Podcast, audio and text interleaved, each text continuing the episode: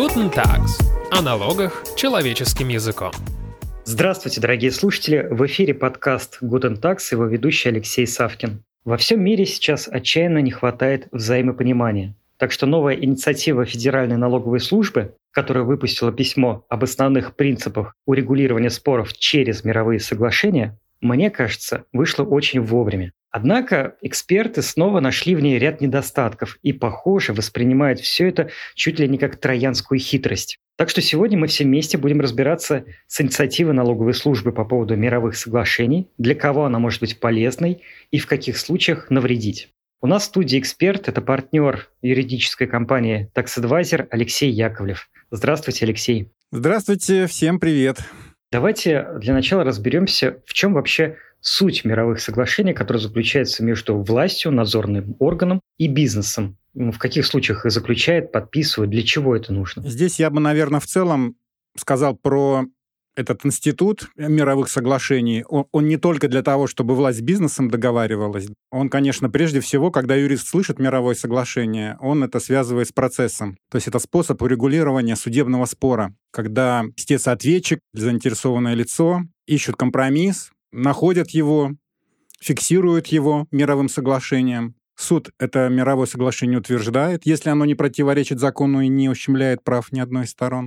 И это не просто бумажка, то есть если стороны ее подписали, суд ее утвердил, то, в принципе, этот документ имеет силу судебного акта. И если, например, одна из сторон потом не выполняет условия этого мирового соглашения, то вторая сторона вправе в порядке, как если бы она исполняла судебный акт, обратиться к приставам да, и добиваться принудительного исполнения судебного акта. Этот институт, конечно, именно в гражданских спорах существовал уже очень давно, и долгое время как раз споры с государством как-то вот не попадали в число тех ситуаций, которые разрешались бы мировыми соглашениями. И вот поскольку я уже застал несколько редакций арбитражно-процессуального кодекса, все-таки у нас в арбитражных судах в основном спор между плательщиками налоговыми органами. Вот насколько я помню, там предыдущие редакции арбитражно-процессуального кодекса, они, мягко говоря, ну, в общем, не предусматривали такой возможности. И когда появилась, скажем так, последняя редакция, да, с которой мы сейчас работаем, сейчас, кстати, затрудняюсь даже сказать, в каком году, как-то шло время, было не очень понятно,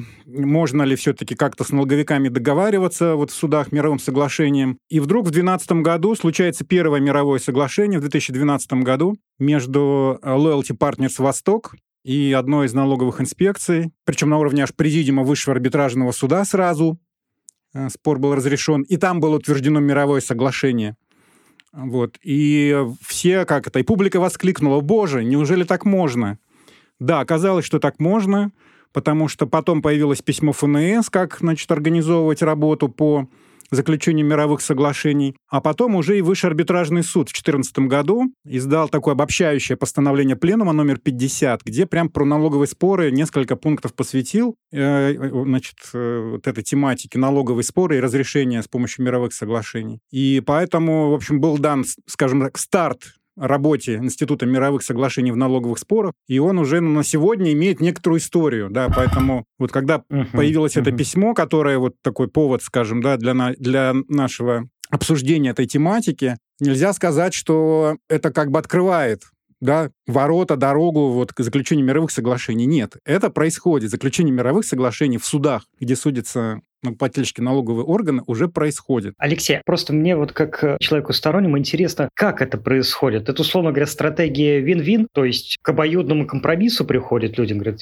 мы вам платим там не 20 миллионов, а там 7. Налоговики говорят, да, хорошо. Насколько я так в курсе, в основном или большей частью шаг делает навстречу налогоплательщик, который где-то, может быть, понимает, что ему полного результата не добиться. Но, безусловно, успех в заключении мирового соглашения зависит и от желания второй стороны, потому что это обоюдное движение навстречу, это движение к какому-то компромиссу. Опять же, по ситуациям, с которыми мы были связаны, да, и как-то вот э, пытались, и даже некоторые коллеги заключали мировые соглашения, зачастую или во многих случаях это действительно налогоплательщик видит смысл в этом, и, соответственно, начинают работу в этом направлении. Выходит с инициативы, да? да? И тут я могу сразу сказать, что, конечно, возникает такой тонкий момент, по крайней мере, я его как-то так вот ощущаю, да, хорошо, надо идти с мировым соглашением. Хорошо, окей. У нас спор, в нем там, не знаю, 5 позиций или 5 эпизодов. Надо какие-то сдавать. Конечно, сдавать надо самые слабые, потому что, ну, вдруг не договоримся, да, надо же дальше тогда судиться. На компромиссах, как правило, отдаются, ну, такие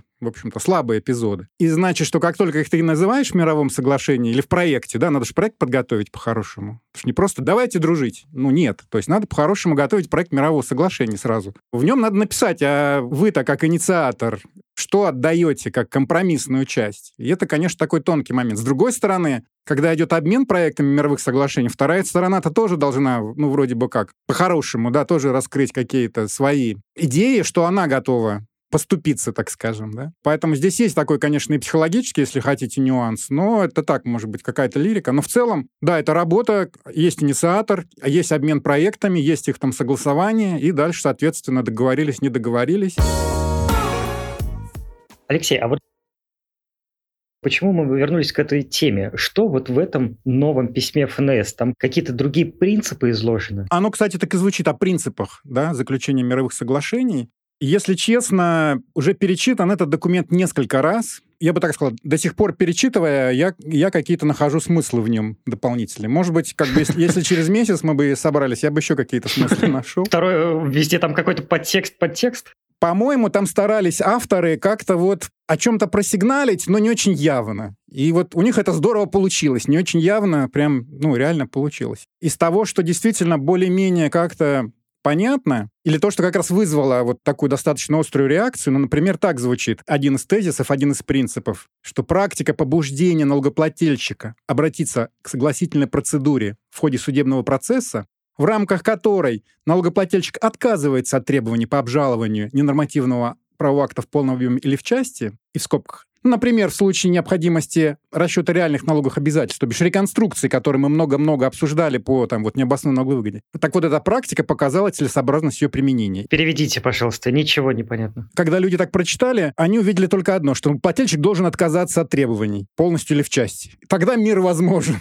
А хочешь спросить... А как на самом деле? Если мы, кстати, возьмем мировые соглашения, вот, допустим, по Loyalty Partners первое, да, они как формулируются? Не как отказ от требований, а как налогоплательщик признает, допустим, правомерность начисления по такому-то эпизоду. Признает но он не отказывается от требований, потому что это другое процессуальное действие с другими последствиями. Это как бы, что такое отказ от требований? Когда налогоплательщик, как инициатор спора, говорит, да нет, я согласен, что я тут вообще зря в суд пошел. Да почему нет? Не зря. Не зря. Это отказ про другое. Отказ от требований про другое. И потом, ну хорошо, уважаемый федеральная налогослужба, вы вот говорите, это хорошая практика, когда налогоплательщик, грубо говоря, сдается. Подождите, мировой это про компромисс. А налогоорган не сдается в части, не признает правомерным частично позицию налогоплательщика, налогоплательщика и свое решение необоснованным в части. Вот опять же, про той же реконструкции. Да, к чему она ведет? Вот вам, ну, плательщику снесли расходы и вычеты по технической компании, по контрагенту технической компании. А в суде начинается вопрос. Ну, все-таки товар же был, давайте тогда только в части наценки, которая была на этой технической компании, лишать налогоплательщика там права на расходы и вычеты по налогу на добавленную стоимость. Но в решении это бывает, что налогоорган в полном объеме снимает. Значит, он-то должен признать тогда в части требования. И здесь вот заканчивает эту длинную тираду. Странно звучит, что это однозначно должна быть сдача налогоплательщика, ну как бы, сдача оружия, да, как бы. Я не прав. А налогоорган-то что должен сделать? А разве он не должен тогда признать в части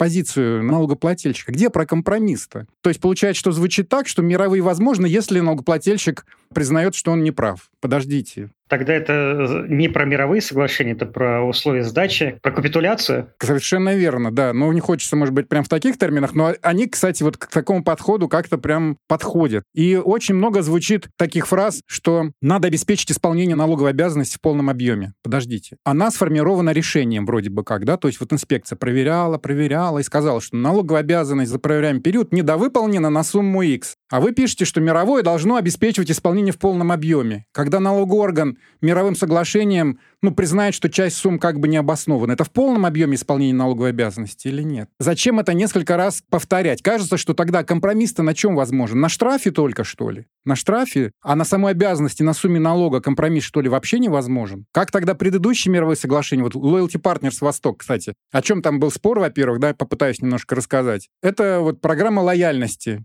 Малина, карты, да, вот была Я, кстати, не ага. знаю, есть она сейчас или Да-да-да, помню, нет. помню. Да, в чем был ее смысл? Что человек приходит в магазин или там на заправке, которые участники этой акции, и видит акционный товар. Он его покупает, и благодаря этой покупке ему начисляются баллы, в этой системе, да, и потом он может их обменять на поощрительные товары. Там есть каталог, был, и вот в зависимости от количества баллов можно было себе там взять товар. И когда эта программа вставала здесь на ноги у нас, да, в России, консультанты говорили ее организаторам, что есть несколько налоговых проблем для ее работы. Во-первых, если вы будете трещать на всех углах, что вы товары отдаете безвозмездно, то это доход для физических лиц. Поэтому механизмом этой программы было то, что когда человек эту карту предъявлял на кассе, в чеке пробивалась скидка малина, то есть он платил товар не 100 рублей, который в ценнике, а 90, а 10 аккумулировались у оператора, да, вот у этого Loyalty Partners Восток. И они так и расценивали эти суммы. То есть они говорили, что это авансы под будущие продажи вот этих товаров поощрительных. И так решалась проблема с безвозмездностью. Но приходит налоговый и говорит, да не верю я вот в эту вашу вот ситуацию. Это вы, Loyalty Partners, услуги оказываете вот этому магазину по, значит, повышению лояльности. Это ваши услуги. Это никакие не предварительные оплаты за вот эти поощрительные товары. Вы услуги оказываете. Поэтому, пожалуйста, налоги платите. Но по НДС там не было спора. Налог на прибыль платите так, как если бы вы услуги оказывали. И вдруг, о чудо, в мировом соглашении, оно из двух пунктов там, по сути, да, Loyalty Partners признает, что да, это услуги, как бы соглашается вроде с позиции инспекции, а инспекция признает, что физлицы получают товары не безвозмездно. То есть они договорились, ну, скажем так, о прямо противоположной оценке по сути, да, вот этих операций. То есть здесь первый пункт этого соглашения противоречит второму. В этом плане это соглашение, конечно, удивительно. То есть оно показывает, что вообще, ну, как бы, нет ничего невозможного, казалось бы, да, для заключения мировых соглашений. А вот мы читаем последнее письмо, и там буквально там раза три-четыре повторяется. Все в рамках закона. Только все в рамках закона. Никаких отступлений, никаких отступлений. Обязанность э, налогового органа, обязанность плательщика должна быть исполнена в полном объеме. Так компромисс-то на чем тогда искать можно? Непонятно. То есть не будет ли тогда сломана практика, которая вот существовала до настоящего момента, когда компромиссы находили? Компромиссы находили и фиксировали их в мировых соглашениях. Давайте подведем какую-то черту. Правильно ли я понимаю, что это письмо скорее некоторое ужесточение условий мировых соглашений? И это уже не мировые соглашения, а соглашения выражаясь в этих терминах, как капитуляция. Ну, не видно. Целесообразно побуждать налогоплательщика. А хотелось бы, чтобы ФНС написала в адрес налоговых органов рекомендацию. А вы используете, уважаемые налоговые органы. Когда им-то использовать? С другой стороны, как бы если посмотреть на статистику, э, как это, кто выигрывает в налоговых спорах, то если там 80-85% выигрывают налоговые органы, то, как говорится, а, а, а им-то зачем это, да, сильно? Вот, кстати, была бы статистика 50 на 50, я думаю, что сама ситуация толкала бы просто налоговые органы, наверное, в большей степени мотивировала, стимулировала бы их заключать мировые соглашения. Кстати, в принципе, вот тоже такой, может быть, интересный, но не знаю, насколько характерный момент. В арбитражном процессе на судью возложена обязанность, в том числе способствовать примирению сторон. Но я давно уже не помню, чтобы вот заходя в процесс, судья спрашивал, стороны не хотят мировое соглашение заключить? Уже не помню, когда это было последний раз. Тоже, наверное, в чем-то характерный момент. Наверное. А вот после выхода этого письма, что вы ожидаете? Как изменится практика подхода к мировым соглашениям? Что произойдет? Ну, есть риск, что как-то станет меньше желания со стороны налоговых органов вести переговоры. Или они будут требовать вот этой однозначной фиксации в проектах э, и потом в окончательном тексте мировых соглашений, ну, сдачи, да, вот отказа от требований. И если бы меня клиент или доверитель спросил, а стоит подписывать, то я бы сказал, что, может быть, стоит, но только при условии, что вот первый пункт, что вы отказываетесь от требований, хотя это очень плохая формулировка. Но хорошо, но вторым пунктом, что налоговый орган признает тогда в части требований. То есть вот как раз тогда здесь можно балансировать. А когда просто на основе отказа, то как-то это очень странно звучит. А еще, наверное, такой вот у меня есть комментарий в целом про мировые. Опять же, оглядываясь, какие они были, я, кстати, думаю, что, может быть, мы в описании к нашему подкасту напомним просто слушателям или ну, сообщим несколько мировых соглашений, которые, ну, скажем так, обсуждались где-то вот в прессе. Просто видно на примере некоторых соглашений, что они позволяют Например, какой может быть интерес у сильной стороны у нашей да, налоговых отношений, налогового органа заключить мировое соглашение? Например, не создавать прецедент по какому-то вопросу. Потому что было в свое время дело Газпромбанка. Газпромбанк судился по вопросу такому очень важному по международному налогообложению. То есть когда облигации на вторичном рынке, ну ценные бумаги с процентным доходом облигации на вторичном рынке перепродаются, то понятно, что на цену накопленный купонный доход влияет, процентный. Но он все-таки не присутствует в сделке во взаимоотношениях как проценты выплачиваемые. Это цена ценной бумаги. А значит, наши налогоорганы попытались Газпромбанку доначислить налог так, как если бы это были бы все-таки процентный доход. И вот квалификация была, да, вот с предметом спора. Газпромбанк, кстати, проиграл по этому эпизоду первую инстанцию, и в апелляции было заключено мировое соглашение, где стороны, ну, скажем так, внимание рынка фондового к, к этой ситуации было максимально приковано, потому что были письма Минфина вроде бы в пользу налогоплательщиков, но было же видно, что налогоорган-то их игнорирует и инспекция доначисляет. И стороны так заключили мировое соглашение, что максимально сделали так, чтобы спор не закончился прецедентом каким-то в чью-либо пользу. Там было просто указано, что стороны, ну, как-то ориентируются на письма Минфина, и просто через сумму, до начисления которой стороны договорились, можно было понять, что инспекция признала позицию банка, что здесь как бы налога нет. И это такой ну, для участников рынка плохой момент. Они не получили прецедента, на который можно было бы ссылаться. Но я думаю, что стороны спора конкретные, да, вот Газпромбанк и там, по-моему, девятая инспекция... Остались довольны, да? Они остались довольны, да, потому что, ну, прецедент не создан, ориентироваться, то есть ссылаться. То есть мы же юристы копаемся же в налоговой практике и пытаемся найти, а были какие-то аналогичные раньше ситуации. Вот у судов какая позиция по этому вопросу? А здесь-то нет позиции суда. Хотя вопрос невероятно важный, ну невероятно важный. И он так как-то вот ушел немножко в тень, рассосался, и, в общем, все довольны. Скажите, а а вот в вашей практике часто вы заключали мировые соглашения для своих клиентов? Вообще, насколько часто это используется? Или это какие-то единичные случаи?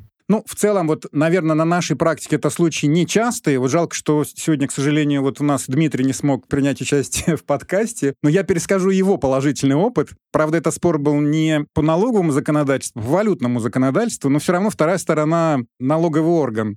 Значит, спор там был о штрафе. Штраф был э, по валютному законодательству за то, что юридическое лицо, которое было участником каких-то внешнеэкономических операций, оно, по-моему, переименовалось, то ли было ЗАО, стало АО, и надо было переоформлять паспорта сделок. А поскольку у него была большая филиальная сеть там по России, ну там во всех субъектах, то, соответственно, получалось, что паспорта сделок были во всех регионах, скажем так, в банках всех, то есть филиалы тоже были участниками вот этих валютных операций. И вот налоговая, когда увидела, что после переименования паспорта сделок не переоформлены, она наложила штраф. Он, по-моему, там был на один паспорт там 10 тысяч. Но поскольку паспортов-то было там 80 по стране, каждом филиале тоже был паспорт сделки, то налоговая на коэффициент 80 там, да, или на какой-то умножила. В итоге штраф вырос понятно там во сколько. И э, в итоге, ну, коллеги в целом занимали позицию, что здесь одно нарушение, юридическое лицо одно. Сколько нарушений здесь? Одна штука. Штраф тогда сколько должен быть? Один раз 10 тысяч. И как раз предметом соглашения было первая фиксация, что да, нарушение есть. Второе, что да, оно есть, но оно одно. И третье, что штраф тогда всего 10 тысяч рублей, а не там 10 умноженное на количество филиалов. Это было воспринято второй стороной позитивно. Было заключено мировое соглашение. К удивлению, невероятному удивлению судьи, как коллеги рассказывали. И спор был э, завершен мировым соглашением. Поэтому вот у коллег есть прям такой хороший опыт. Я в свое время по одному из дел тоже пытался мы вели переговоры с клиентом, с инспекцией с, из одного из регионов российских о заключении мирового соглашения.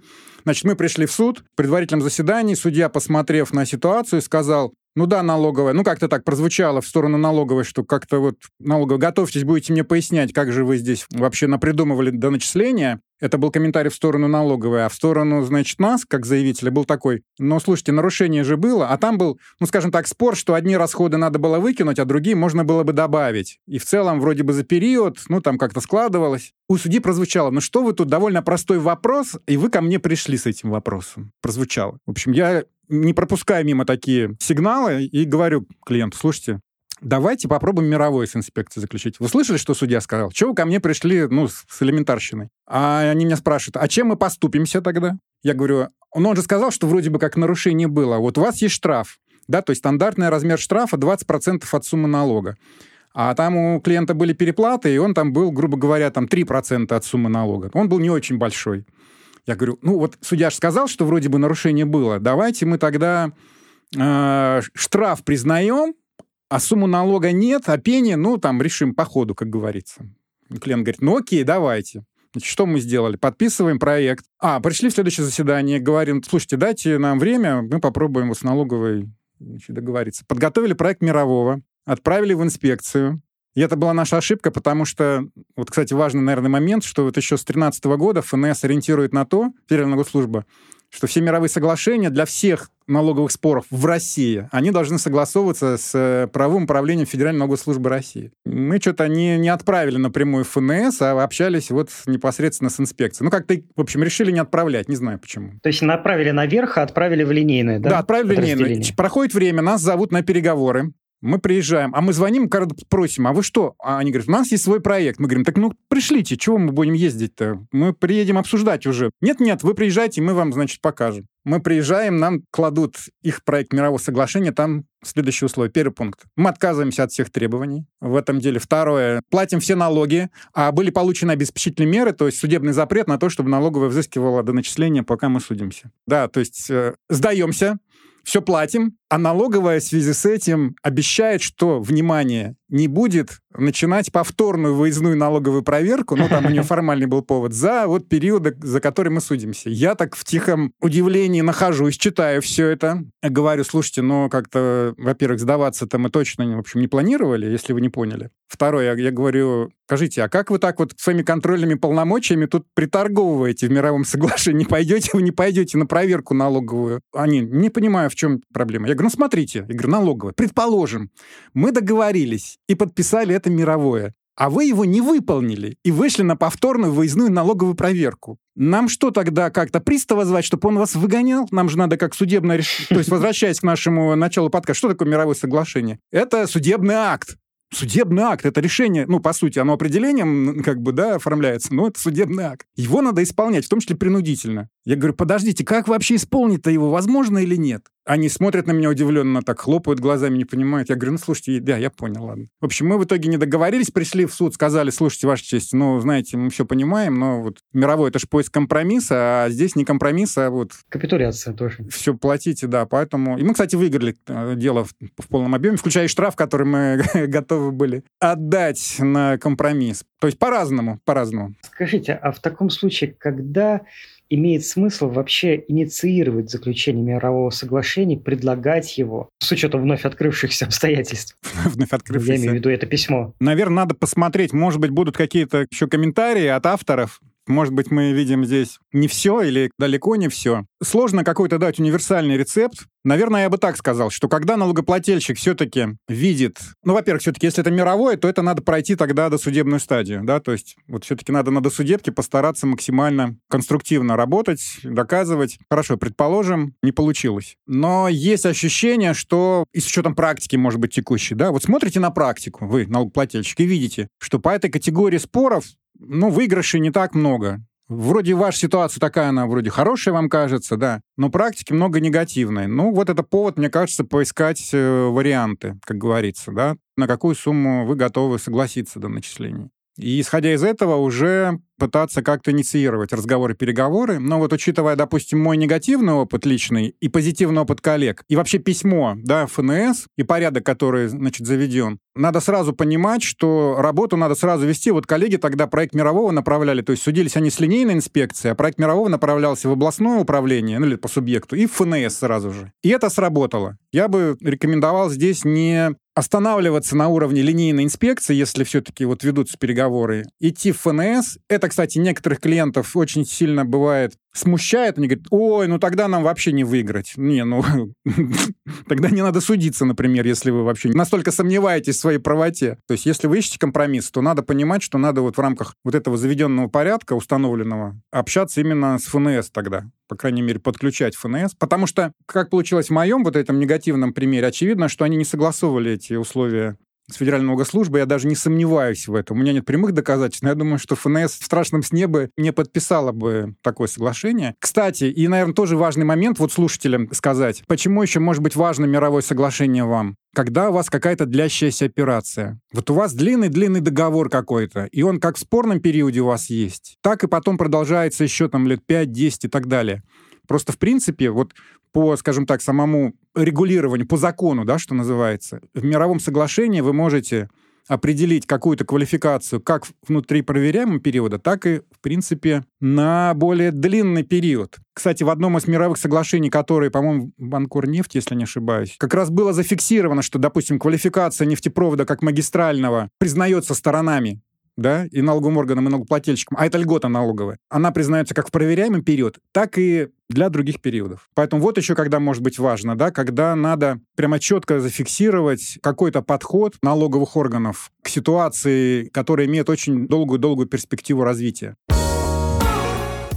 Самую главную рекомендацию, я надеюсь, мы все услышали. А какие еще рекомендации вы можете дать по составлению такого соглашения?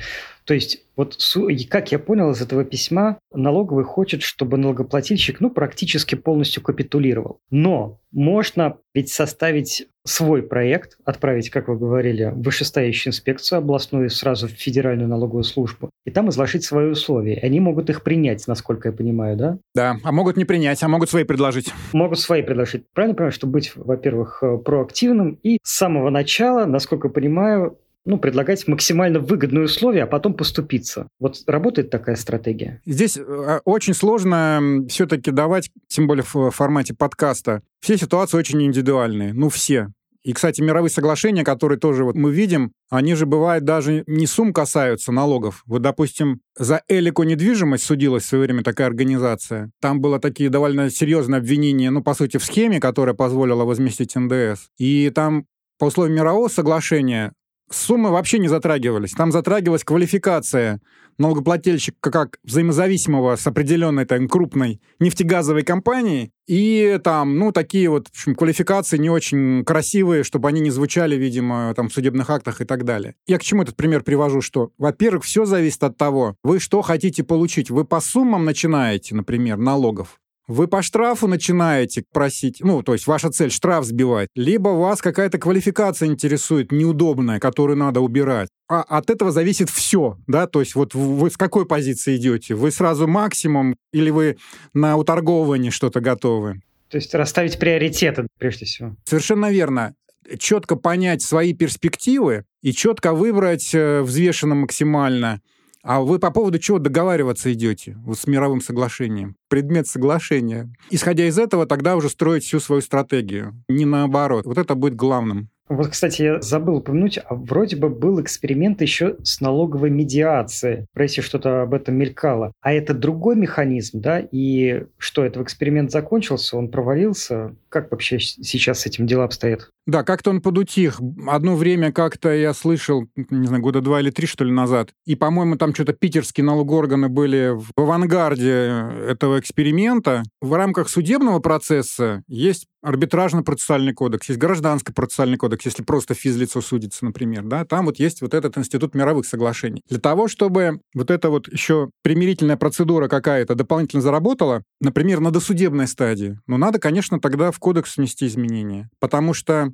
Самый ведь сложный вопрос — это формализация так, чтобы она имела силу юридическую. Потому что, да, бывает на возражениях, там, когда хорошая позиция, то начинаются тогда вопросы. Хорошо, но вы что, все суммы оспариваете? Или вы с какими-то суммами согласны? Бывают и такие разговоры. Это не коррупционная ни в коем случае какая-то составляющая, а это как раз вот поиск компромисса, который, в принципе, происходит и на досудебной стадии.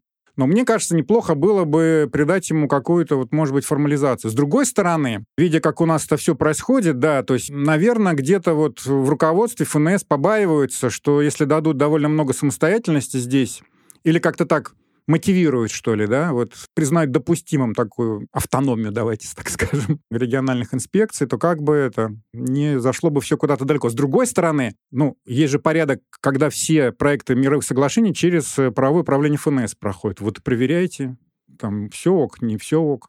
Поэтому мне кажется, что вот если расширять примирительные процедуры еще в досудебную стадию, неплохо бы как-то все-таки, может быть, и в законе прописать. Потому что самое главное, ну, договорились, например, что самое, наверное, такое? Договорились, а потом какая-то из сторон не выполнила. Или не поняли друг друга. Все-таки лучший здесь способ — это в каком-то документе, мне кажется, официальном, фиксировать это, чтобы не было потом недопонимания и каких-то обид, не, в общем, недосказанности и так далее. Алексей, предлагаю под конец выпуска обобщить все советы, которые мы можем дать про мировые соглашения с учетом нового письма ФНС. И, насколько я понимаю, первое рекомендация – это быть проактивным, составлять свой проект мирового соглашения и отправлять его в областную инспекцию и в ФНС, да? Да, и в целом, в общем, надо понимать, что такой вариант все равно существует. Вот я бы даже так сказал, что если в конкретном споре стороны увидели, что компромисс возможен, то тогда мировое соглашение — это то, что поможет э, как раз э, этот компромисс формализовать. Ну, здесь причина и следствие, да, то есть вот надо сначала понять, что надо договариваться двум сторонам, ну, более-менее как-то, да, и идти к этому. И тогда мировое, тут уже, может быть, какие-то даже вот эти нюансы, ну, наверное, они частично решаемы. И, кстати, здесь так интересно, интересно, вот тоже это письмо немножко так под конец, такого чуть-чуть юмора, может быть, добавлю, а может быть и не юмора. Значит, вот это письмо, да, которое мы обсуждаем, августовское ФНС, о принципах заключения мировых соглашений, то есть там так идет по тексту, что, да, ну, плательщик, э, это хорошо, когда он отказывается, а в то же время налоговый орган должен обеспечить исполнение налоговых обязанностей, и ни в коем случае никаких там, значит, э, отступлений и вдруг пункт такой. А вот в регламенте ФНС закреплена возможность заключения мировых соглашений руководителем службы. И фраза «без каких-либо ограничений». Ну так, я с улыбкой прочитал, если честно, эту фразу. То есть это как этот самый знак на дороге, да, конец всех ограничений. Но это ж не значит все-таки, что тогда можно игнорировать 60 по городу, 90 за, за городом. Но так звучит. Но это значит, что э, надо иметь хорошие отношения с руководителем ФНС. Вот, поэтому это может быть еще раз копилку того, что все-таки, наверное, ФНС должна здесь быть таким участником этих договоренностей, тем более, что руководитель без каких-либо ограничений может заключать мировые соглашения, руководитель ФНС. Вот пожелаем да, ему в этом всяческих, всяческих удач. Вернувшись к советам, во-первых, э, понять, что это возможно. Во-вторых, составить проект. Во-вторых, определиться с предметом. То есть, что для вас важно в этом споре и что вы готовы отдать. Вот, то есть можно, конечно, вот спорить, это отказ от требований, не отказ будет. Это уже второй, как бы, наверное, момент. Вы сначала решите,